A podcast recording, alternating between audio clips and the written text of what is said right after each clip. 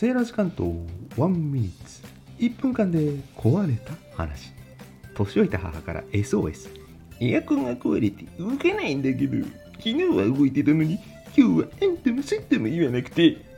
息子えどれどれ？コンセントはつないであるし。とえリモコンは？あこれか。なんだよ。ただの電池切れじゃん。人騒がせだな。ありがちな会話ですか？